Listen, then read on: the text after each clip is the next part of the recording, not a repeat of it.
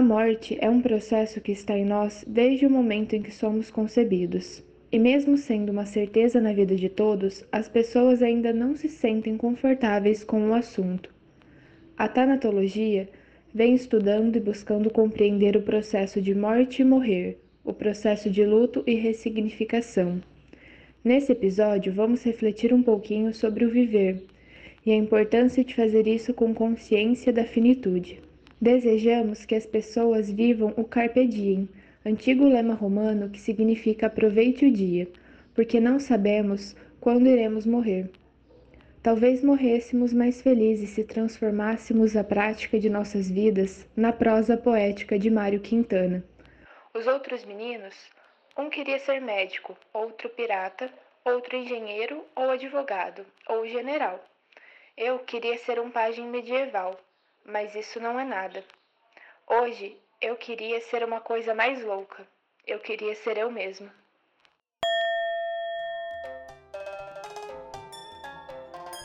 Sob suas asas. Um lugar para refletir sobre a finitude.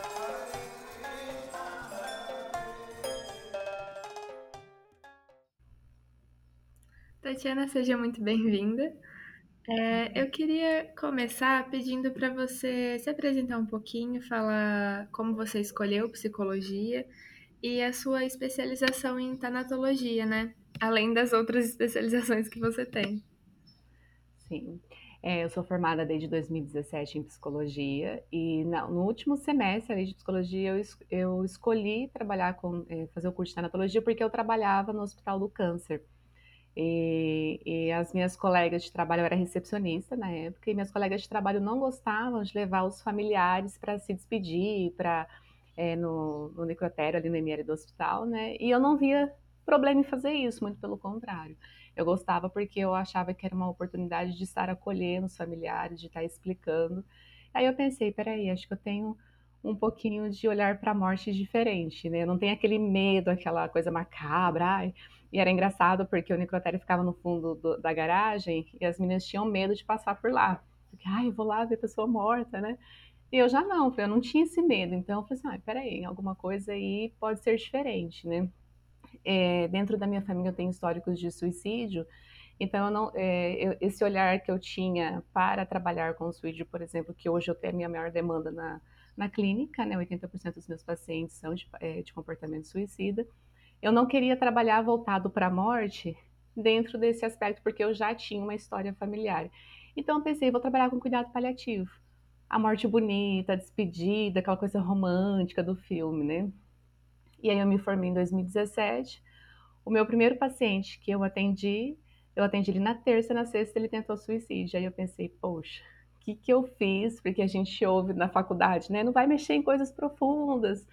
Eu falei, pronto, eu não estudei, eu corri dessa temática e eu não estudei profundamente isso, então meu primeiro paciente ali veio com essa demanda, eu fui fazer supervisão, fui correr atrás, aí que eu fui entender que existem várias formas de olhar os fatores de risco, fatores de proteção, que eu não tinha feito nada de errado, né? E aí eu fui convidada para trabalhar numa ONG, a ONG Decida Viver aqui de Maringá, então acabei trabalhando com um olhar voltado aí para o suicídio. A minha escolha pela psicologia eu falo que foi uma junção de um sentido de vida. Eu passei por duas cirurgias, e aí eu pensei assim, se eu tivesse tido acompanhamento psicológico, eu tinha sofrido muito menos. Vou fazer psicologia. Larguei um emprego muito bom, que era, eu tinha, né, um, eu não tinha faculdade, mas eu tinha um reconhecimento financeiro muito bom nessa empresa. E aí foi um, uma loucura, porque minha família ficou toda contra mim, porque assim, nossa, como é que você vai com 27 anos, largar um emprego que você ganha muito mais que que se você fosse é, tivesse uma graduação, né? Eu falei, não, mas faz sentido para mim. Aí eu abri mão e fui trabalhar, fui trabalhar no Hospital do Câncer e fazer é, psicologia tudo junto. E aí eu falo que a construção do meu sentido, eu falo que a morte me escolheu de uma forma boa, né? E aí as coisas foram se encaixando, como se fosse uma montagem mesmo de um quebra-cabeça, que as peças foram é, trabalhando para que eu tivesse mais vida, né? Para que eu tivesse mais sentido.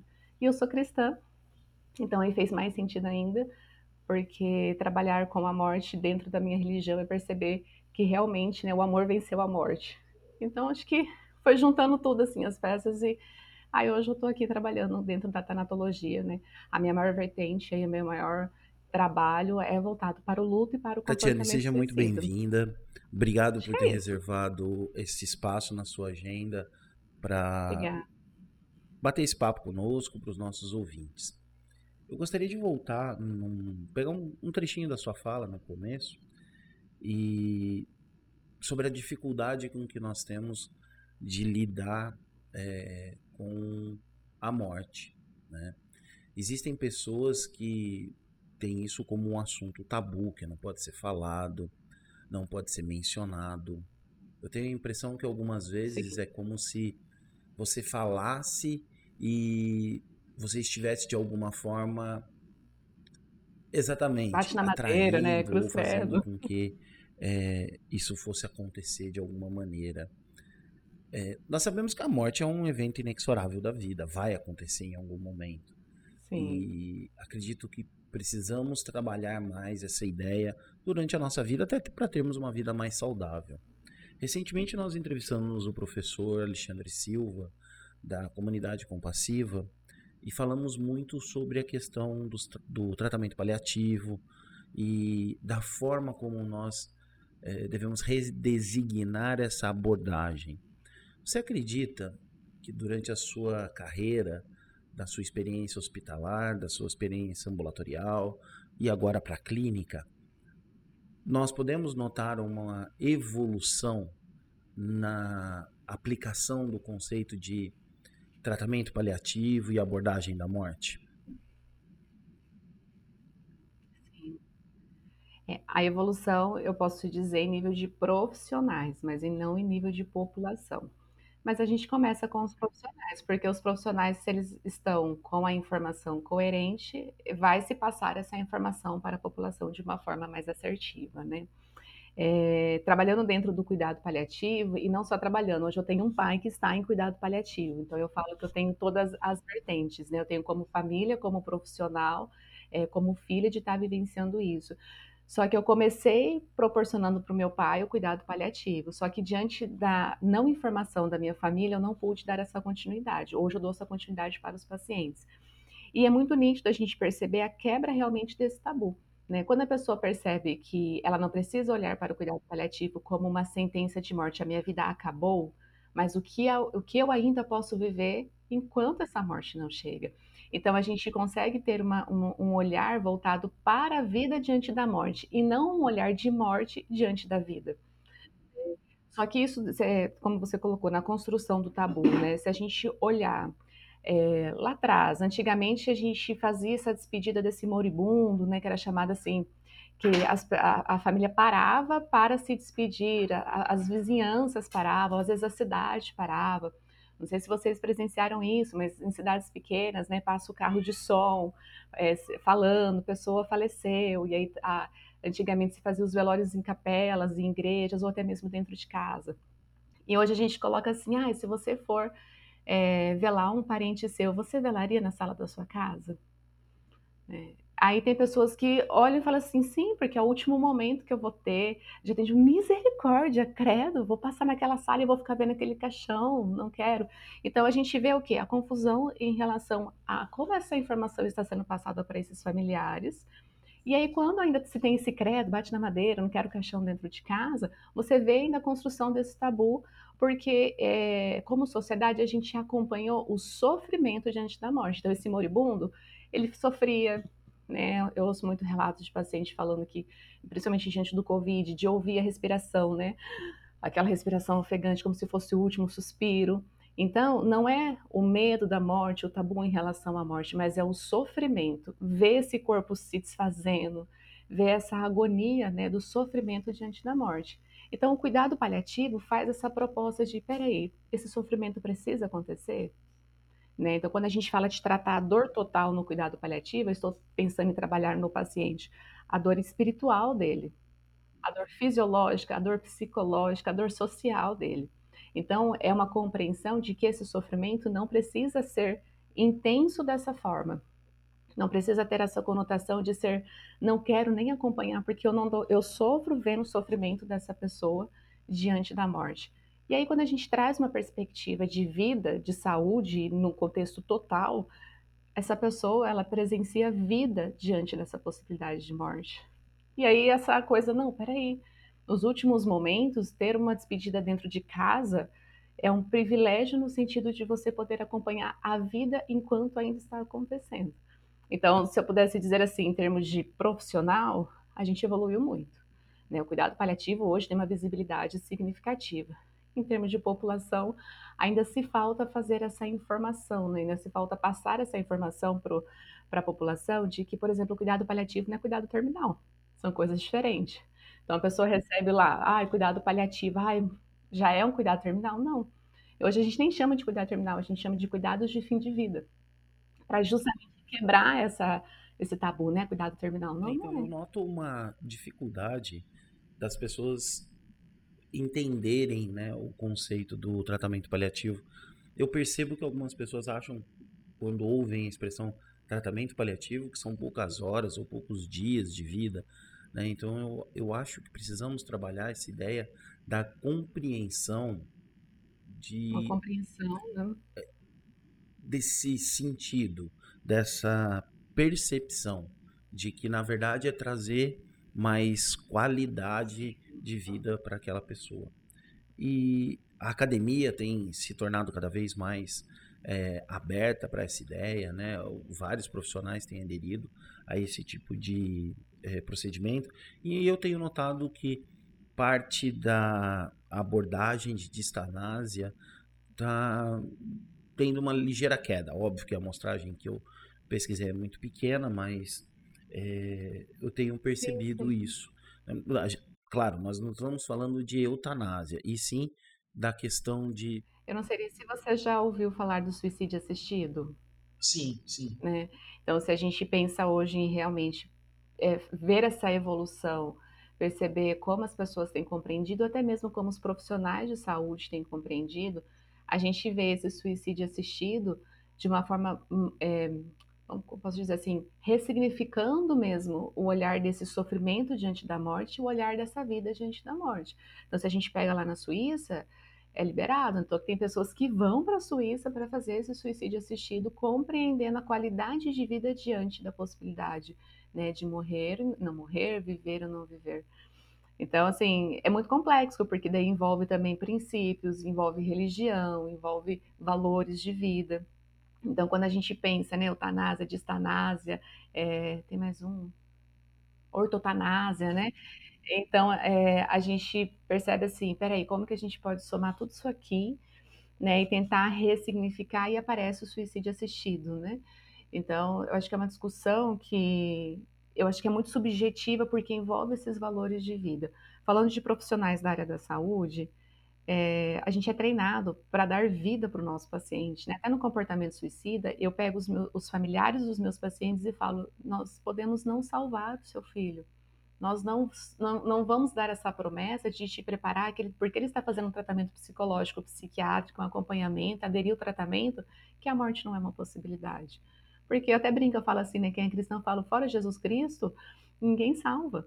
Né? Então a gente, não, a gente não vem com essa promessa de que vamos salvar essa pessoa desse sofrimento, né? Que daí é, vai um pouquinho contra todo esse olhar em relação a, peraí, vamos fazer de tudo, né? A medicina traz somos, vamos salvar vidas. E aí entra um questionamento: podemos de fato salvar vidas? A partir do momento que depende da escolha da pessoa, depende de como ela vai aderir esse tratamento, depende se ela quer continuar vivendo ou não. Né? Então, eu acho que é uma linha muito tênue ali quando a gente fala dessa possibilidade de vida e possibilidade de morte. E às vezes a gente coloca mais impressões, opiniões e julgamentos em relação ao que é certo o que é errado do que o que é realmente que essa pessoa dá conta. Né? Então, assim, uma pessoa com esclerose múltipla, às vezes tem um sofrimento tão intenso que é fácil para eu, como profissional de saúde, falar: não, vamos fazer um tratamento, vou te ajudar na sua saúde mental. Mas só ele sabe que ele passa. Ele sabe, assim, diante de toda uma história de dor e sofrimento, se dá conta de saber que vai ter um, um, processo de um adoecer. E aí entra o cuidado paliativo. Então, se estiver dentro de um cuidado paliativo, ok. A gente pode né, ter uma perspectiva de vida mais significativa. Mas, infelizmente, hoje o cuidado paliativo em nível de população não é tão acessível. Né? Então, aqui é um direito do ser humano mas é um direito que não é, é proporcionado pelo sistema né, público de saúde. Se tem na teoria tudo muito lindo, mas na prática as coisas né, andam a nível de tartaruga e bem devagarzinho, né? Então, quando eu falo assim dessas questões, né, de bioética, eu penso muito na questão do suicídio assistido. O que que essa pessoa dá conta de vivenciar? E não como eu, como profissional, saúde, acho que essa pessoa dá conta de lidar com o sofrimento, porque não é o sofrimento daquela situação, é o sofrimento às vezes de uma história de vida inteira, né? Isso só vem como um transbordar diante da sua vida, né? É, então é muito complexo. É realmente Desculpa. por empatia em prática, né? Porque é o pensar nele, até, não.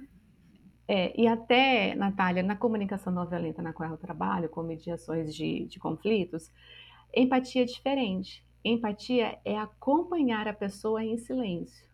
Porque você já parou para pensar que é impossível a gente se colocar no lugar do outro? Como que eu, vamos, vamos supor, pode ser que eu sei a sua história detalhadamente, mas eu não sei como você vivenciou isso. Eu não sei quais recursos internos você tem. Eu não sei em que nível de sentimento você às vezes vai vivenciar uma situação. A situação é a mesma, mas às vezes você vai vivenciar com tristeza e eu vou vivenciar com raiva. Então, na CNV, ela faz um convite da gente acompanhar de forma presente e até silenciosa esse outro, que quebra um pouquinho assim: será que esse lugar do outro ele é ocupável? E se ele é ocupável, não é só ocupável só por ele, porque só ele sabe a dor, né? Tem aquela música que fala que só Cada um sabe a dor e a delícia de ser, né? Então, é bem isso. Será que dá para gente saber se colocar realmente no lugar do outro ou dá para gente acompanhar, presentificar, estar ali, eu tô aqui com você. Sabe aqueles memes que tem na internet, né, do bichinho? Às vezes a pessoa fala, oi, tá tudo bem? E a pessoa responde não. E aí o bichinho só senta, fica ali do lado, tô aqui. Eu só tô aqui. Às vezes não dá nada para fazer para te ajudar, mas eu tô aqui. Né? Tem uma frase também que fala, né, que ajudar, ajudar o próximo não é tirar ele dessa situação, mas é deitar com ele até quando ele consiga levantar diante dessa situação, até quando ele consiga sair. Mas eu não vou tirar essa pessoa, eu vou acompanhar essa pessoa. Então, depois eu conheci comunicação não violenta, empatia para mim tem um olhar um pouquinho diferente nesse sentido, que é acompanhar. Tá, você está sofrendo? Você está com medo de morrer? Você tá, é, né, não quer fazer esse tratamento? Ok, eu vou estar tá aqui. O dia que você quiser, a gente vai entrar nesse tratamento. Mas se você não quiser, eu vou estar tá aqui do mesmo jeito. Eu vou te acompanhar da mesma forma. E se você percebeu o teu amor, a tua empatia no sentido de estar presente, convida a pessoa, ah, então tá bom, já que eu vou acompanhado, eu não vou sozinho, vou, vou ver o que, que vai dar. Que é o que eu mais faço no comportamento suicida. Eu não, eu não falo para o paciente, você tem que fazer tratamento para você melhorar. Não, olha, existe essa possibilidade. Se você quiser fazer, eu vou te acompanhar. Se você não quiser, eu vou estar te acompanhando do mesmo jeito. Eu mantenho uma mensagem ativa, eu não simplesmente deixo esse paciente né, é, ao dia da ideia que ele quiser fazer esse tratamento. Não, eu vou conversando. Aí, sem perceber, você, ah, vamos marcar, vamos conversar para ver o que vai dar. Né? E nessa conversa, no que ver que vai dar, acaba aderindo o tratamento. Entendi. Você comentou, é, deu um exemplo sobre a Covid, né? sobre presenciar a morte. Você, como na clínica, teve aumento na demanda de, de pessoas procurando para ressignificar depois da durante essa pandemia?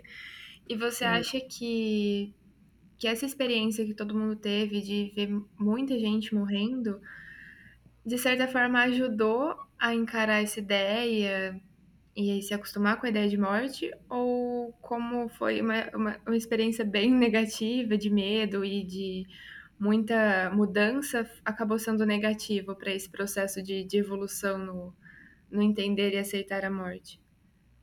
É, eu, antes do Covid, né, antes da pandemia, a minha maior demanda era comportamento suicida. Hoje, a minha maior demanda é comportamento suicida e luto. E aí o Covid traz característica do luto que a gente pode dizer que é específico do luto por Covid. Porque não pôde ter, às vezes, a despedida, é, caixão lacrado. Então, hoje eu, eu, tenho falas de pacientes assim, eu não sei se era a pessoa que estava se era a minha pessoa que estava lá dentro daquele caixão. E fica com aquela sensação de que aquela pessoa pode voltar a qualquer momento porque não se viu, não fez essa informação cognitiva, né? Então, para vivenciar o luto, a gente tem que entender que o nosso cérebro ele é racional, lado esquerdo, e lado direito é emocional. A razão sabe. mas a emoção não se convence. A emoção precisa sentir a falta, precisa sentir a dor.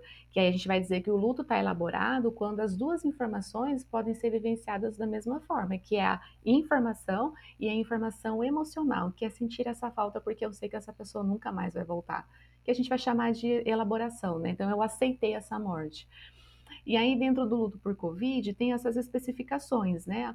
O, o, a falta do velório, a falta da despedida, as informações em relação à morte. Por exemplo, tem uma paciente que ela fala: Nossa, olha que o, a, o médico chegou, falou que é, o meu filho morreu e me deixou lá sozinha, porque daí já foi, estava aquela loucura no hospital, já foi atender outra pessoa. Ela falou que ela passou duas horas sentada na sala de espera depois da notícia, porque ela não sabia o que fazer, sozinha. Então, assim, não teve esse acompanhamento, né, essa, esse acolhimento. É, o, o, tem essas especificações de um desamparo muito significativo em relação ao noticiar, ao passar as informações, ao acolhimento. É, e aí, se a gente olha isso em contexto de trauma, porque eu né, também sou especialista em trauma, a gente percebe que não é só esse momento, é o momento de toda uma dor de uma vida, que daí, no caso, esse luto por Covid trouxe toda a sensação de desamparo de uma história traumática de desamparo, de falta de segurança. Então, quando você fala, né, será que isso intensificou? Será que né, o, trouxe uma dificuldade em relação a vivenciar esse luto, a encarar a morte? Depende também da história de vida da própria pessoa. No contexto geral, eu acho que isso só reforçou mais o tabu. Por quê?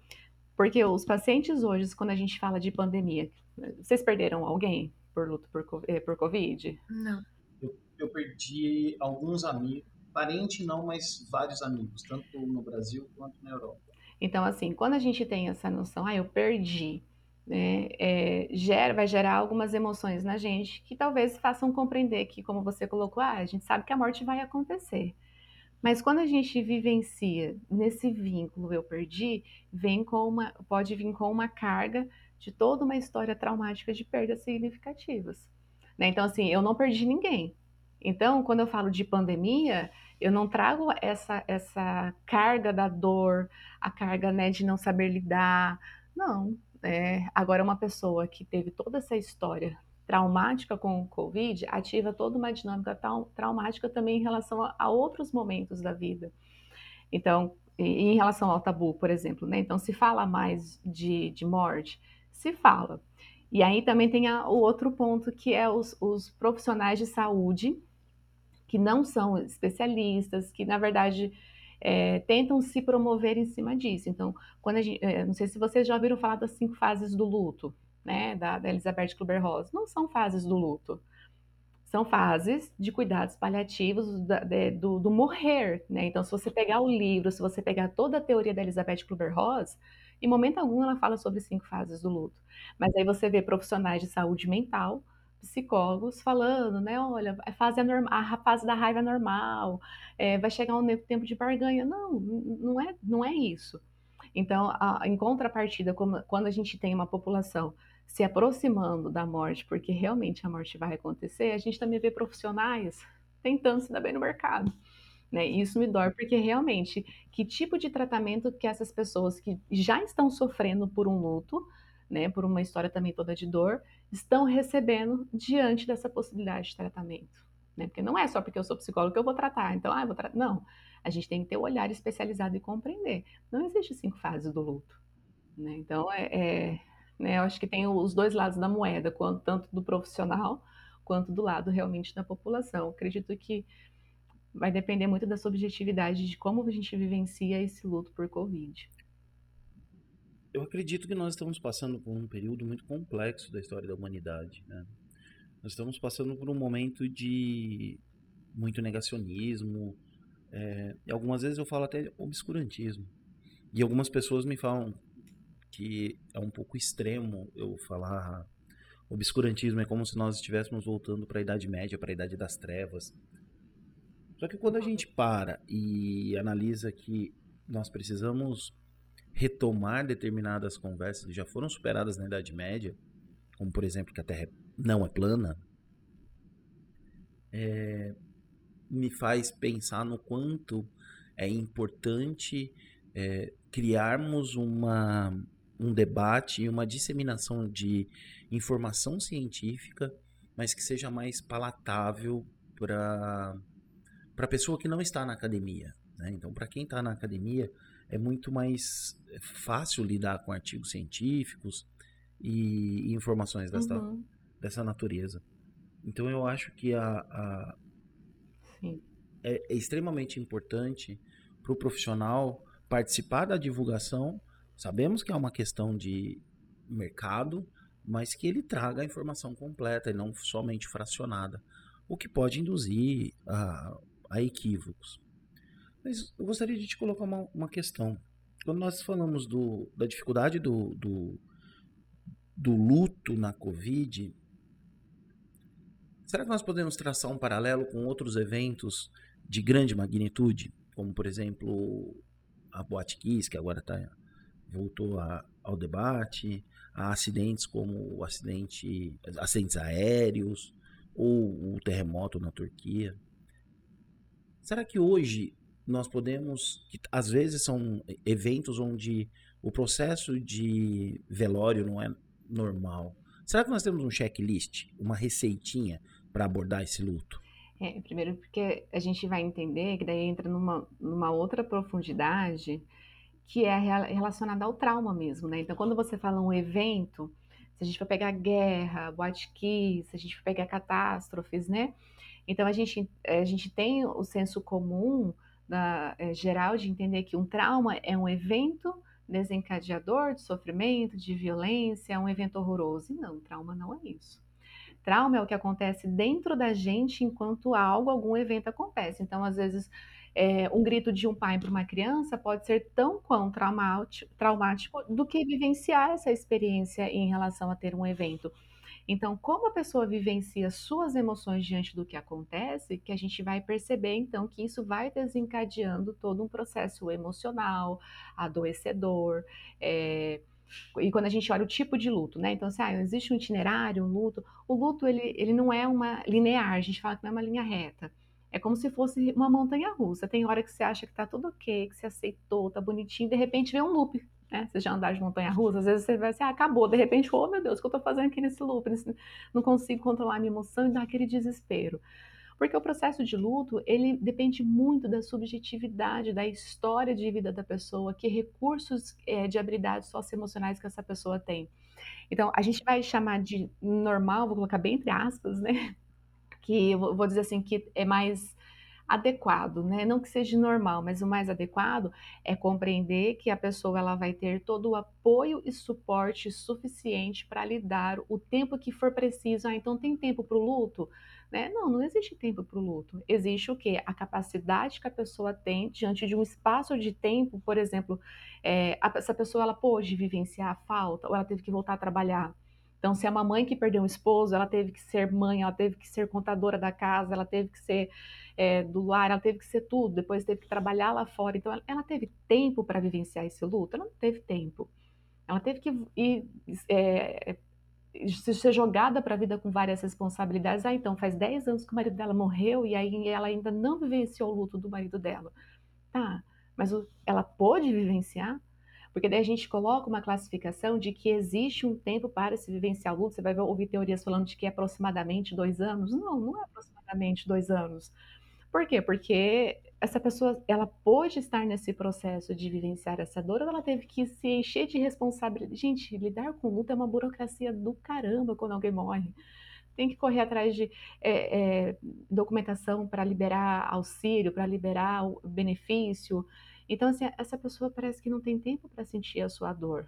Então, o processo de luto, ele tem algumas, que a gente pode dizer assim, o ideal, né? Algumas adaptações, como ter, ter a possibilidade de um apoio e suporte, às vezes para cozinhar, para lavar uma louça. As pessoas de luto precisam, às vezes, de pessoas para lavar uma louça. Não é aquele suporte assim, vou deixar, é, vou lá, talvez mexer com a burocracia. Não é só a burocracia, é o dia a dia, a rotina, o cotidiano. E essa pessoa teve alguém para lavar a louça dela? Essa pessoa teve alguém que pudesse compreender, dar esse suporte, esse apoio? Então, quando a gente pensa assim, qual que é o mais o ideal e o, e o possível dentro de um processo de luto, né, esse itinerário, esse passo a passo, é poder vivenciar a sua dor na totalidade, no tempo necessário, da forma necessária que cada um dá conta mesmo de viver. Então eu recebo muito é, falas assim, Tati, é, desfaço da roupa ou não desfaço? Desfaço das coisas ou não desfaço? Peraí, o que, que você dá conta? Você dá conta de desfazer?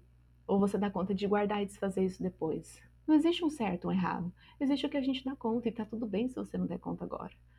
Né? Então, eu tive uma situação que uma paciente, a, o psiquiatra que acompanhava ela, falou: não, você tem que seguir sua vida.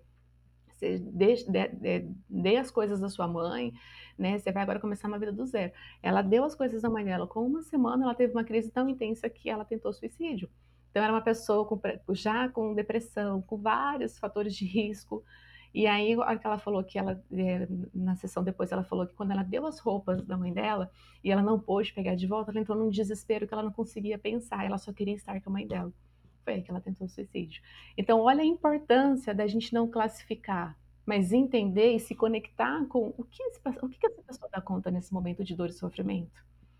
Né? Então, acho que é muito subjetivo esse passo a passo. Se existe uma coisa que a gente pode unificar, é a possibilidade de maior suporte. Né? Às vezes, tratamento, quando eu falo tratamento do luto, às vezes não é nem um tratamento, é um aconselhamento.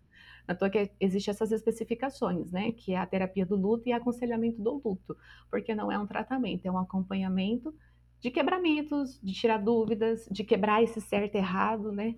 E aí que vai ajudando a pessoa a se reorganizar nas suas emoções, nos seus pensamentos, então as pessoas têm muito pensamentos assim, né? Ai, será que já é hora de sair? Será que eu já posso sair? Mas e se as pessoas me verem? Nossa, eu tava, eu perdi, sei lá, o meu irmão e aí eu, meus amigos me chamaram para tomar um café na padaria, mas eu fiquei pensando, nossa, mas se as pessoas me verem aqui na padaria, o que, que elas vão pensar? Que eu não sofri. Então, olha só, a gente causa mais angústia ainda nesse processo de dor, por uma situação de, de, de, poder ser julgado sobre certo e errado e quais são os passos certos para vivenciar essa dor e esse luto. E não é sobre isso, é sobre assim, peraí, eu vou na padaria, porque quem está sentindo dor também às vezes pode sentir alegria. São momentos, não é uma coisa, estou feliz durante o meu dia todo. Não, naquele momento, enquanto eu tomava café, eu senti alegria. Mas ao voltar para casa, eu senti tristeza. Então a gente não vai colocar como algo fixo, né? Um sentimento fixo de alegria e tristeza diante do luto. Não, são momentos. É esse loop na, na montanha russa que parece que a hora que tá tudo bem e parece que o nosso mundo, né, o nosso chão se abre do, da noite para o dia, de um momento para o outro. Porque isso é processo de luto, essa inflexibilidade, né? Essa, essas voltas que, que os nossos sentimentos dão diante dessa perda, que é significativa. E realmente a gente, enquanto sociedade, além de não dar o suporte muitas vezes, ainda acaba piorando, porque é realmente muito comum essa história de julgamento. De ai, nem parece que a pessoa tá triste, nem chorou. E é um julgamento como se todo mundo vivesse o luto é da mesma forma. É como se todo mundo. Sim, não é. Uma... Perdão. Pode falar. Então, é como se todo mundo tivesse a obrigatoriedade de passar pelo mesmo processo. É como se eu exteriorizasse a minha visão da morte, a minha visão do luto para outra pessoa. E nós temos que lembrar que isso é uma questão personalíssima, individual.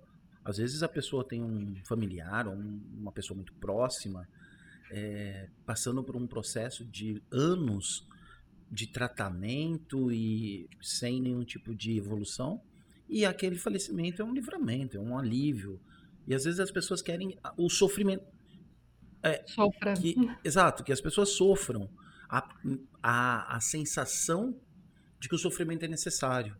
Então eu acredito que precisamos mais falar sobre o luto e compreender o luto das outras pessoas. Qual que é esse processo individual? É, até no comportamento suicida, a gente tem, diante do luto por suicídio, a gente tem o que a gente chama de estranho alívio.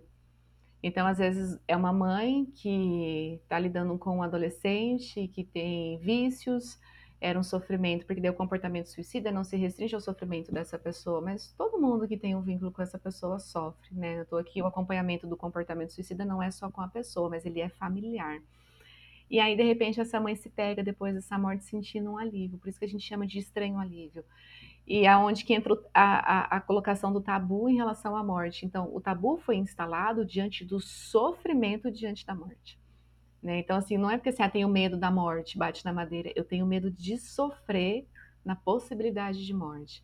Então, eu até, eu até brinco, quando eu vou é, dar aula de educação para a morte, eu falo, a gente tinha que trabalhar muito mais a possibilidade de lidar com o sofrimento, de falar de sofrimento, de que recursos de enfrentamento que a gente tem sobre o sofrimento, do que de fato com a morte. Porque o que nos angustia é o sofrimento. Né? Então, uma, uma pessoa no comportamento suicida, então, peraí, eu tinha que estar sofrendo porque esse meu filho morreu por suicídio. Mas e o sofrimento que essa mulher carregava antes de tudo isso?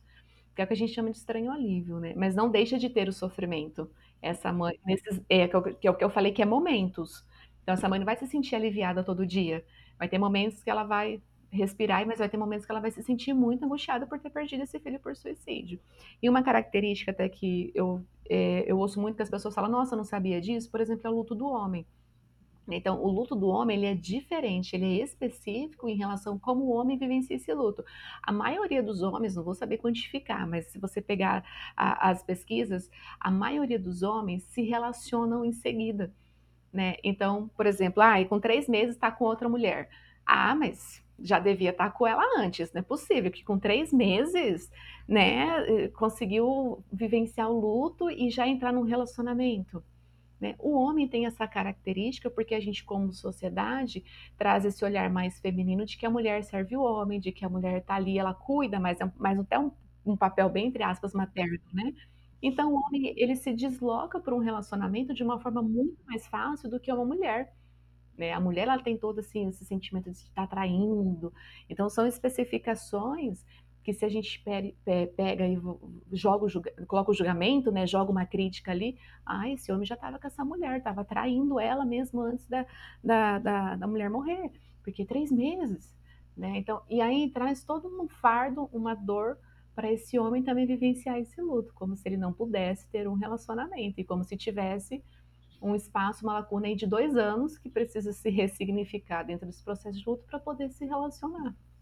E não existe né, esse certo e esse errado. Existe o que a gente dá conta. E às vezes a gente não dá conta de ficar sozinho. É, é, é muito complexo quando entra o julgamento, né? É, a gente estava comentando sobre o quão difícil é falar sobre morte. É, eu queria que você comentasse um pouquinho como falar com uma criança sobre morte. Porque a gente vê que às vezes é, os pais, algum familiar tenta falar de uma forma muito lúdica e a, a criança não acaba entendendo e fica esse de talvez a pessoa volte. E é difícil, porque dependendo da idade, de certa forma ela não vai compreender totalmente mesmo. É, por isso que a gente fala, Natália, da uma forma mais biológica possível, entendendo que dependendo da idade da criança, quanto menor ela for, menos capacidade abstrata ela tem. Então, se eu falar assim, ah, é, a mamãe foi para o céu, ela não entende o que é céu. Ela acha que céu é um lugar aonde as pessoas têm acesso, pode entrar e sair. Né? E aí ela já cria uma sensação assim, né? Assim, ah, é um lugar aonde ninguém pode acessar. Ela, como talvez como criança, ela vai fazer a, a história que ela dá conta de entender. Eu já atendi uma criança que falava assim: por que, que criança não pode entrar no céu? Como assim criança não pode entrar no céu? Criança pode entrar no céu. Ela não, porque a minha mãe foi para lá e eu como criança não posso entrar, é só lugar para adultos. Em nenhum momento alguém deve ter dito é só adultos que entram, mas a interpretação da informação da morte da mãe, ela fez essa história. Né? Então a gente vai apresentar um cemitério, a gente vai dizer o corpo da mamãe está aqui, né? Então a gente não vai criar essa sensação abstrata na criança de que ela vai entender o que é céu, o que é virar estrelinha, porque a criança acha que o céu é um lugar acessível. E dentro de comportamentos também é, de punição, né? Quando às vezes a criação é muito rígida, essa criança acha que ela fez algo de errado, ela uhum. pode entender que ela fez algo de errado, tá de castigo, por isso que o papai e a mamãe não levou. Porque ela, ela até que a, ela tem culpa na morte, né? Perfeito. Então, entra essa sensação de culpabilização, né? Então, essa criança ela não sabe compreender o porquê que esse outro a abandonou, porque a sensação que ela tem é de abandono, não é de morte. É como se a criança não pudesse compreender que essa outra pessoa não teve escolha. Ela faz a leitura como se essa pessoa tivesse escolhido abandonar essa criança. Então a gente vai falar, então assim, muitas pessoas, né, me mandam mensagem, Tati, levo no velório ou não levo no velório? Né? Você vai levar, mas não é tipo jogar a criança para beijar a pessoa morta, falar que vai se despedir, essas coisas, né? Você vai acompanhando o que, que a criança vai dando conta. Você quer se aproximar do caixão? Você quer dar tchau para a mamãe? Né? Mas o que aconteceu com a mamãe? Ela está dormindo? Né? A criança vai gerar perguntas que você vai entender e compreender como ela está lidando com isso ou não. E uma característica muito específica do luto é, infantil é que a cada ciclo de desenvolvimento que a criança acaba concluindo, a gente precisa recontar o que é morte e como é o processo de luto. Porque a criança com três anos, ela vai entender de uma forma, a criança com cinco anos vai entender de outra forma. Então, cada processo a gente sempre tem que estar contando. E qual que é o perigo que a gente percebe hoje dentro do luto quando envolve criança? Fica aquele, aquele, aquela conspiração de silêncio, não se fala mais disso. Ou a gente acha que porque a gente é adulto a gente sabe, que a criança também já entendeu. Ah, não, tá super bem. Não, mas a cada momento a gente tem que estar tá contando, a gente tem que estar tá revisitando. Então é importante, sim, levar no cemitério, porque é uma forma da gente recontar, de, é, de trazer essa, essa lembrança de, de, de forma que a criança dê conta. E cada processo evolutivo, até tem uma avó, na verdade, que ela fala muito isso. Ai, eu queria que ela não perguntasse mais porque a, a, o filho dela faleceu três, é, quando a menininha tinha três anos, né? Então, e às vezes a, a, criança pergunta, vê a foto do pai lá e fala assim, ai, meu papai tá no céu? Ai, né, o que aconteceu com meu papai? Então, sempre tem que ficar recontando. E como que para essa avó, como o filho morreu por suicídio, para essa avó é muito difícil falar, ela fala, ai, eu não quero que ela fique perguntando. Mas isso demonstra que ela está dentro do processo evolutivo de desenvolvimento, compreendendo que de fato é a morte. Né? Então, a melhor forma de se falar com uma criança é de uma forma biológica. Olha, sabe a formiguinha? Então, quando a gente mata uma formiga, quando vê uma formiga, é uma forma da gente já educando essa criança para a morte. Uma folha caiu, uma folha está no chão. Por que, que ela não está mais verde? O que, que acontece com essa folhinha? Ela está seca e parece que ela está marronzinha. Ela morreu. Ela não tem mais o alimento da árvore. Então, a gente vai não é, falando só da morte, quando se trata da perda da pessoa. A gente precisa trazer uma fala constante do que é morte. O cachorrinho morreu, nossa, me dá até assim um pouquinho de raiva. Quando eu ouço assim, ai, comprei outro, outro peixinho, coloquei lá para ela nem perceber. Comprei outro animalzinho para a criança não sentir a falta, porque ela vai ficar muito triste. Sim, ela vai ficar triste. Perder envolve tristeza. Perder envolve dor. Então a gente substitui o animal de estimação para a criança não ficar triste. Só que quando a gente faz isso, a gente não está educando essa criança para a morte. Então, quando ela perder e ela se der conta, isso vai ser muito mais doloroso quando ela perceber que fizeram isso com ela. Porque eu. É, e eu falo assim: que falar de morte é tão natural quanto falar de nascimento, porque o contrário de morte não é vida. O contrário de, de, de morte é nascimento. Como é que a gente fala de nascimento? Né? Tudo bem que envolve um estado de alegria, de morte não envolve um estado de alegria, mas precisa ser natural. A criança precisa entender que uma folha seca no chão é um processo de morte. É difícil, é, é doloroso, é, pode ser muito triste, muito desesperador, mas também é natural esse processo.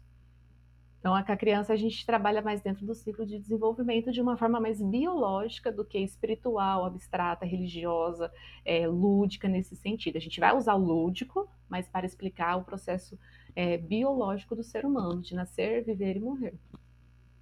Tatiane, você acredita que a, a fé, a religião, de alguma forma, ela pode colaborar com a ressignificação e a questão do do luto e da superação da perda? Sim, porque a gente vai, é, pelo menos nos estudos nós acreditamos, nós somos biopsicossocial e espiritual. Né? Então, é, é, comprovado cientificamente que pessoas que possuem uma espiritualidade possuem habilidades, resiliência, enfrentamento de situações difíceis, né? O que acontece é que também dentro, às vezes, de um processo religioso e não espiritual, né? Eu quero deixar clara essa diferença de eu usar da espiritualidade usar da religiosidade. Que a religiosidade usa muito julgamento. O certo, o errado, pode, não pode. Por exemplo, o comportamento suicida, né? Vai para o inferno. Então, peraí, eu não, eu não posso fazer com que meu paciente tenha medo de morrer, por isso ele não vai se matar. Eu preciso usar, inclusive, a espiritualidade para compreender que viver é tão bom, ainda que haja sofrimento, que ele queira ficar vivo. Eu não posso usar a espiritualidade como algo punitivo, né? E muitas pessoas falam isso, eu só não me mato porque eu sei que eu vou para o inferno. E não é sobre isso. Eu preciso não me matar porque eu quero viver, porque eu sei que dá para viver uma vida abundante, como algumas religiões falam, porque eu sei que, é, ainda que haja sofrimento, eu também tenho possibilidade de haver felicidade. Né? Então, quando a gente fala em questões de espiritualidade, a gente vai ter essa vertente, né? No sentido de perceber a punição em relação ao que é morte. Então a gente ouve, até em questões de sociedade, o tabu também se instalou. A gente vai olhar vários pontos, né? Na educação para a morte a gente ensina isso. Por que, que o, o, tabu foi sendo instalado? E aí vem aqui a questão da igreja. Não sei se vocês sabem que antigamente as pessoas eram enterradas na igreja, né? Porque quanto mais perto é, estivesse dessa espiritualidade, poderia ter um lugarzinho, um céu especial. Então, olha como a gente traz essa questão de santificação, né? Tipo assim, ah, então peraí, eu quero enterrar meu corpo ali do lado do altar, né? Porque eu não quero ir pro inferno de jeito nenhum.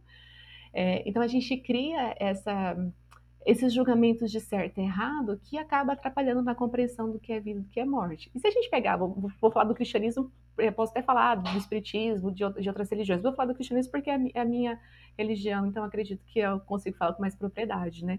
Se a gente pegar até como a Bíblia traz em relação à morte, né? A morte, quando a gente entende mesmo que é a morte, a morte fica tão pequenininha, tão assim, né? Que o, a, o amor né, supera a morte, que Cristo venceu a morte, que a morte ela fica tão desinteressante e você quer viver essa vida abundante, você quer viver essa promessa, você quer viver essa esperança, né? Então, só que daí envolve o que? Espiritualidade e não religiosidade, porque a religião acaba julgando e o julgamento mata né? coloco, não sei se vocês já viram uma, uma experiência de um menininho que ele coloca duas plantinhas ele começa a criticar e julgar e falar mal de uma plantinha e para outra ele começa a elogiar essa plantinha, gente, essa planta morre. Né? Tudo bem que pode ser que ele não aguou, não sei, vou, vou acreditar na experiência de que foi a, a, o poder da fala, o poder do, do, falar sobre vida e falar sobre. E até a Bíblia fala sobre isso, né? Que a língua tem poder de dar vida e a língua tem poder de, é, de proporcionar morte. Então, quando eu penso numa espiritualidade, na religião, eu faço muito essa separação, inclusive com meus pacientes, no sentido de, tá, qual é a sua religião? Ah, espiritismo, ok? Então a gente vai trabalhar na vertente de vida da espiritualidade que o espiritismo pode te proporcionar. E não ficar olhando para esse olhar de julgamento em relação à morte, que existe um inferno, uma expiação, e, né? Porque isso nos leva ainda mais para um, um estado de sofrimento e de dor. A gente sofre muito mais com tudo isso. Eu acredito que não é só uma questão de julgamento existe uma questão sobre tolher, né? sobre compartimentar ou moldar atitudes ou comportamentos.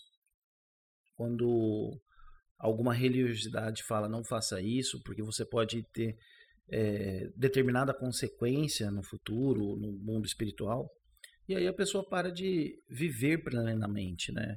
Ela deixa, né, de, de compreender a essência e verificar a questão da espiritualidade e da vivência espiritual. Eu acho que essa, esse debate, dessa diferenciação da religiosidade e da espiritualidade que você trouxe, é muito importante e saudável esse, esse debate. Há um segundo movimento que eu gostaria de abordar. Atualmente, até por conta da, da questão da inclusão digital, as coisas é, estão muito dinâmicas, né? O, as redes sociais exigem que nós estejamos disponíveis o tempo todo, online o tempo todo, e isso meio que impacta diretamente na nossa qualidade de vida. É, não há muito tempo, o pai de um colega de trabalho faleceu e, em Minas Gerais, e fomos ao, ao sepultamento, e o velório foi feito em casa, o féretro foi feito a pé até o cemitério. É, e conforme passávamos, a, as portas dos comércios eram abaixadas, tudo muito tradicional. E você acha que existe um choque de cultura? Existe um movimento de se livrar o quanto antes desse momento da morte é, desse desconforto e em como vivemos o luto? É, eu acredito que sim, e acredito que a tecnologia, né, essa modernização também pode nos, nos beneficiar, e a gente percebe isso até dentro do contexto do Covid, que pessoas fizeram essa despedida, né? Só que daí entra nessa. É, até tem um livro que chama Nação Dopamina, né? Nessa, nesse imediato, nesse momentâneo. E aí a gente escolhe mais pelo momentâneo do que o, o, o longo prazo. Então, peraí, qual é o custo que isso vai me dar no meu luto depois? Né? É, e dentro da educação para a morte, a gente, a gente pega lá o referencial de Felipe Ayes, que é assim, o, mais, o mais estudado em relação ao, ao, processo da sociedade de como aceita a morte, o que é morte, né? E a gente vê essa evolução, na verdade, que ele chama de morte invertida. Então, se morrer em casa, se despedir em casa, se fazer esse processo junto dentro de casa. Hoje, se a gente perguntar para qualquer pessoa no sentido assim, como você escolhe morrer? Primeiro que a pessoa vai escolher morrer dormindo porque daí não envolve dor, não envolve sofrimento, não envolve nada. E você fala assim, ó, mas se você tivesse doente, você queria morrer em casa ou no hospital? Né? Qual é a sensação de segurança maior de você morrer em casa ou no hospital, com enfermeiros, com medicação, na prontidão ali para te dar na veia? Então a gente inverteu, por isso que o, o, o Arrez, ele chama disso, de, de morte invertida, porque a nossa sensação de segurança maior é de estar dentro de um lugar que, que que dá a possibilidade de sofrer, sofrer menos um possível. Só que o cuidado paliativo hoje nos proporciona pensar sobre isso, que dá para morrer dentro de casa sem a possibilidade de sofrimento, né? Como a gente adere esse tratamento ou não. E aí as redes sociais também tem uma coisinha que a gente pensa muito também, é essa exposição. Né? Eu falo muito porque eu trabalho no comportamento suicida, então as pessoas compartilham foto, compartilham velório. Então, a própria mídia hoje não pode dizer que morreu por suicídio, precisa pessoa fulano morreu e pronto, não precisa ficar, porque expõe também a questão familiar. Quando a gente pensa na tecnologia e na modernização, a, a pergunta que tem que se fazer é como as pessoas estão utilizando isso diante da morte do luto. Porque o problema não é utilizar, mas é como que se faz é, é, essa, é, essa utilização e essa exposição, porque não envolve só a pessoa que morreu, envolve familiares, envolve amigos, né? E aí o diferente da casa é isso, porque só vai na casa, a não ser alguns curiosos aí, né, que de alguma forma não pode, pode penetrar os, os velórios alheios, né? Mas realmente, quando se faz em casa, é realmente pessoas que têm esse maior vínculo, né? Família, é amigos. E quando a gente abre para essa população né, na funerária, eu várias vezes, quando, em, às vezes de finados, quando eu levava minha mãe, ah, mãe, vamos passar lá para ver quem que morreu vamos ver lá, né, quem tá. E às vezes a gente, por curiosidade, a gente vai, então não é mais aquele lugar fechado, aquele lugar que é íntimo, que é familiar. Qualquer um tem acesso. Se vocês forem hoje no, no né, aqui é o prever, não sei como que é aí de vocês, né, no, numa agência funerária, qualquer um tem acesso a essa despedida. Então a gente inverte, né? É benéfico? É. Mas como a gente usa isso, é que de alguma forma vai ditar se isso é melhor ou pior, se isso é bom, se isso é ruim, né? A, a utilização de como é igual celular, né, gente? Então, se pegar o celular é bom, mas como você está usando o dia inteiro, né? Aí acaba sendo prejudicial, né? É, eu queria te fazer uma pergunta. É entrando já no seu curso, que inclusive você pode deixar como indicação no final, que eu, eu pelo menos gostei muito. O segundo. Tô com slide, tô com tudo assim, sabe a questão do tempo? Preciso, preciso, preciso, preciso, e o tempo vai, vai, vai, eu não consegui gravar ainda, mas eu vou gravar o segundo.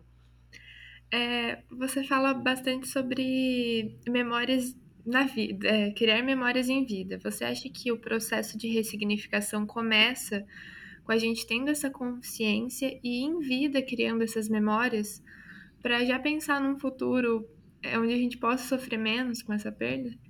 Sim, até assim, ó, a gente vai dizer que o luto está elaborado, alguns teóricos, né, e eu, eu acredito nessa vertente, que o luto está elaborado quando as memórias de vida conseguem se sobressair sobre as memórias de morte. Então, assim, eu vou avaliar meu paciente, ah, e como que foi, né? O que você tem para dizer sobre esse luto? Então a pessoa traz muito, ah, eu, consigo, eu fico vendo ainda aquela cena, aquela morte. Então as memórias de morte estão muito presentes. E você começa a perceber o processo de re ressignificação quando a memória de vida, ah, era tão bom estar com aquela pessoa. Então, por exemplo, eu tenho uma paciente que ela não comia lasanha porque a, a, a mãe, a comida favorita da mãe era lasanha. Quando a mãe morreu, ela ficou com essa, não, comer lasanha, eu lembro da minha mãe. Então, quando você percebe que isso está sendo ressignificado, quando eu como lasanha, eu lembro da minha mãe e eu gosto dessa lembrança. É bom saber que eu tive a minha mãe para gostar de lasanha e agora eu tenho uma memória tão viva, tão presente dela, só que essa memória não me faz sofrer. Então, quando a gente vai construindo, quanto mais memórias de vida a gente tiver, fica mais leve, não vou dizer mais fácil, porque eu acho que não é fácil lidar com a morte, com a perda significativa, né? Mas fica mais leve Desculpa, a gente pode chamar de luto saudável quando a gente cria essas memórias? Sim, é que daí assim, o luto saudável, eu, eu, eu particularmente não, não coloco como categorização, né, do luto patológico, luto doentio, luto complicado, porque eu entro muito nessa questão da subjetividade. Cada um vai dar conta dentro daquilo que foi possível, da disponibilidade de tempo, de apoio, de recursos. Então, quando a gente pensa no luto complicado, no luto patológico, no processo de adoecimento diante do luto, a gente faz uma classificação de, do que a pessoa tinha que ter feito. E não é sobre o que ela tinha que ter feito, às vezes ela não teve possibilidades, ela não teve escolha de vivenciar isso. Talvez a gente poderia dizer assim, Natália, que seria a, a possibilidade de ter um luto é, mais adequado, né?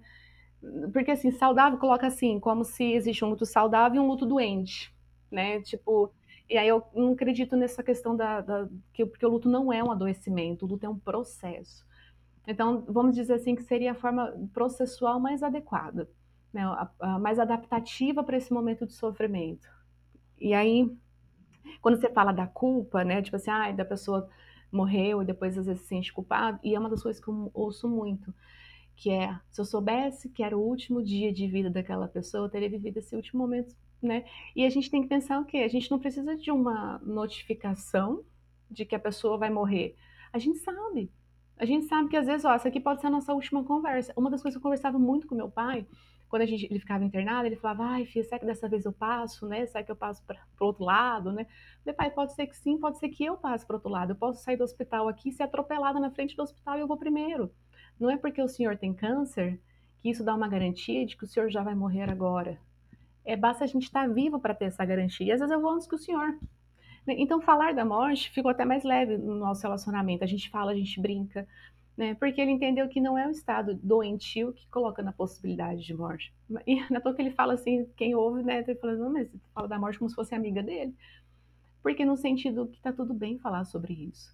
Então, é, não sei se vocês assistiram até o documentário da mãe da é Daniela Pérez, Daniela Pérez, eu sempre confundo os nomes, que foi a atriz que morreu assassinada né? E aí ela fala assim, né, que a filha passou aquele dia e ao invés dela almoçar com a filha, ela fala que o maior arrependimento dela foi porque ela ficou editando a novela.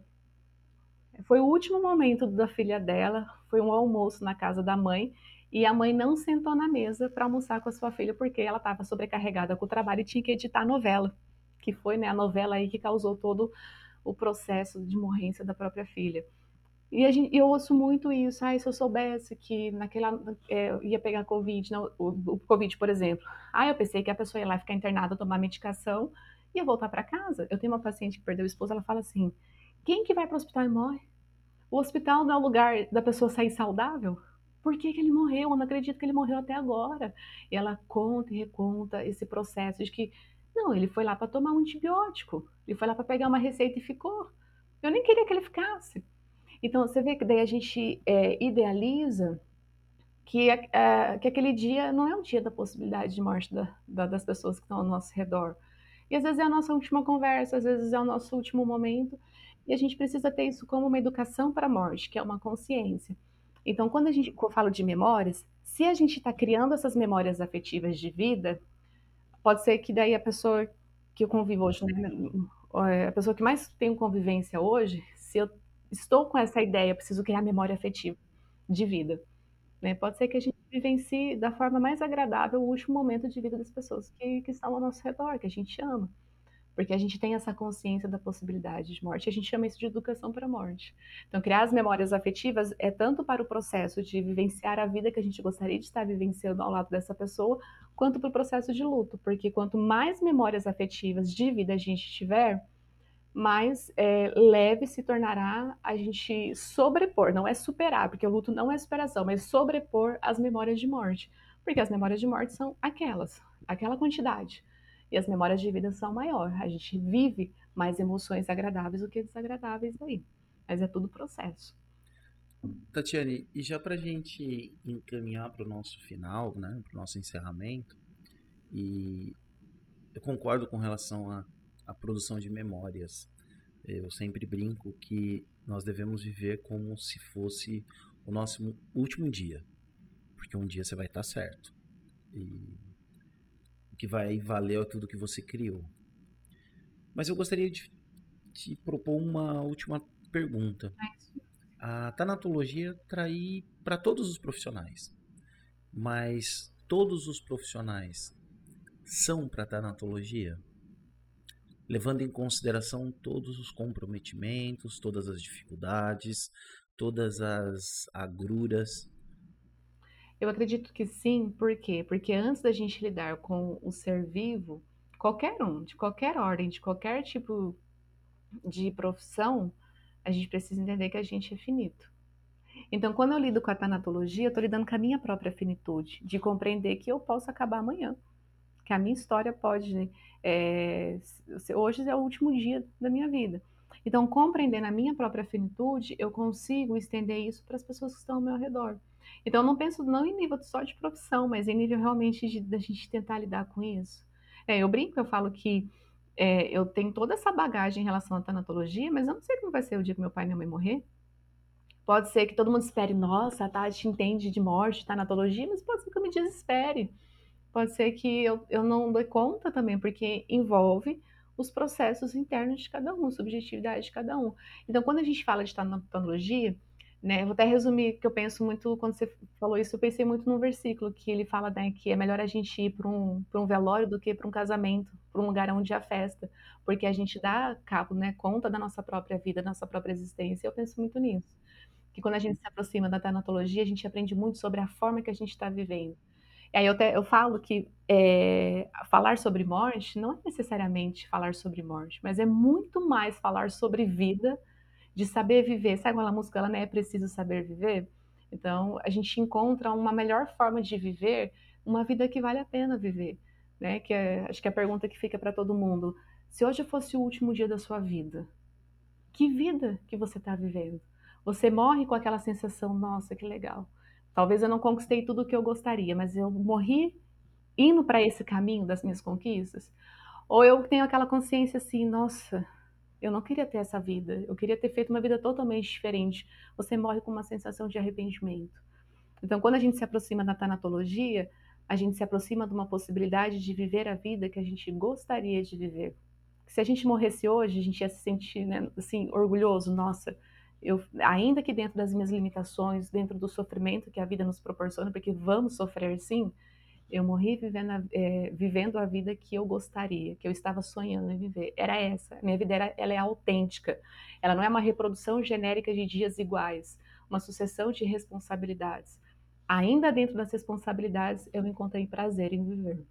Então, eu penso que a, tanatologia nos aproxima mais da vida do que, de fato, é, da, de pensar sobre a morte. Perfeito. É, agora eu queria pedir as indicações. É, eu, eu tenho um livro que eu falo assim, que é o meu queridinho. Eu amo esse livro que chama Os Cinco Convites. Esse livro, ele, ele é até na, na, capa fala, né? São cinco convites que a morte faz, é, acho que para pensar na vida ou para falar sobre a vida, os cinco convites que a morte faz sobre, sobre a vida, né? Então lá ele faz a gente refletir justamente isso, o que a morte pode nos fazer ensinar sobre como a gente tem que viver essa vida. E um filme que eu sou apaixonada, acho que eu já assisti umas 30 vezes, que é Beleza Oculta. Não sei se vocês já assistiram, mas é um filme assim que nos convida a olhar para a vida diante da possibilidade de morte. Né? Então, é, é, conta uma história de um luto e a ressignificação desse luto, então, apresenta é, a, a, como a gente precisa viver essa vida com amor, compreendendo o tempo, que o tempo é o tempo de cada um, na subjetividade de cada um, então ele faz um, então chama beleza oculta, porque na morte há uma beleza, né? Só que ela está oculta, nem todos conseguem acessá-la. Então esses dois filmes, é, o filme e o livro são dois assim que quem quer saber um pouquinho mais sobre morte, quer se envolver nessa temática, precisa assistir, precisa ler. Obrigada, Tatiane, pela, pelas indicações, pelo tempo que você disponibilizou para vir conversar com a gente. Foi ótima a conversa, foi uma conversa leve, tranquila. Acho que todo mundo que ouvir vai entender um pouquinho, vai. Eu, gostei, eu gosto muito quando você traz da, do viver mesmo, que, que é uma forma de, de ressignificar mesmo, né? Quando você entende o, que o principal é, é o viver e não focar no, no que você vai morrer, dá um, um sentido mesmo. E agradecer mesmo. E que a gente não precisa qualquer jeito, né? Porque daí a gente vive muito no piloto automático, na correria. Peraí, ainda dentro desse, desse sofrimento, desse piloto automático, nessa correria, a gente pode colocar sentido. Por isso que eu trabalho no sentido de vida, que o sentido de vida não é algo achado. Aí eu encontrei meu sentido de vida. Não, o sentido de vida é algo construído. Eu construo o sentido da minha vida percebendo como eu estou vivendo essa vida. Né? E aí eu, eu, sou suspeita para falar, porque eu adoro falar dessa temática, né? Então, e eu agradeço vocês por vocês terem me convidado, me dar a oportunidade de falar sobre isso, porque realmente o meu sentido de vida é poder proporcionar sentido de vida diante da possibilidade de morte. Então, isso só foi um pouquinho, mais uma, uma peça que se encaixou no meu quebra-cabeça, estar aqui com vocês. Tatiane, muito obrigado pela participação, pela disponibilidade, por abrir um espacinho na sua agenda para a gente saber que. Foi difícil, que tudo colaborou para você. Eu desmarquei indo, indo e vindo, mas deu tudo certo. Muito obrigado, de verdade. E, por favor, fala sobre o seu curso, que está na internet, à disposição de todos. O link vai ficar na postagem desse episódio. É, é, Percursos para a Morte é uma forma da gente falar com leveza em relação a esse assunto, né? Até a, a primeira a primeira aula que eu, que eu postei foi sobre memórias afetivas, né? Sobre criar essas memórias para que o luto não se torne é, do, tão doloroso nem intenso. É, então, até o, a primeira aula chama, né, antes que alguém morra. Então, o que, que a gente precisa saber antes que alguém venha morrer? A segunda aula está relacionada à nossa própria morte, que é esse sentido de vida, criar um sentido de vida para que falar sobre a morte seja algo leve, que não tenha essa tonalidade de macabra, bate na madeira, cruz credo, não vamos falar sobre isso. Muito pelo contrário, vamos falar sobre isso, porque falar sobre isso nos proporciona viver uma vida que a gente gostaria de estar vivendo, né? E eu falo bastante também no meu Instagram, eu dei uma parada no final do ano, mas agora estou retornando, né? É, tem o Projeto Lutar, que também, o arroba, né, Projeto Lutar, que eu faço parte da clínica, e eu acho que é isso, né? Se vocês quiserem, é, o preço eu deixei um preço acessível para que todas as pessoas pudessem, né, ter ali. A gente trabalha um pouquinho na questão do reconhecimento também, o que eu consigo deixar gratuito, eu vou deixando como posts no Instagram mesmo, mas aí é um, é um valor simbólico para que a gente possa é, ter o reconhecimento também profissional, mas que fique acessível para que todos pudessem compreender essa temática de uma forma mais leve. Então, todos os links do curso, dos livros, do filme, da, do Instagram do projeto. E... Até assim, quem quiser acessar pelo, pelo meu Instagram, lá no, na, na, parte da bio tem o link também que dá para acessar. Tatiane, mais uma vez, muito obrigado pela, pela entrevista.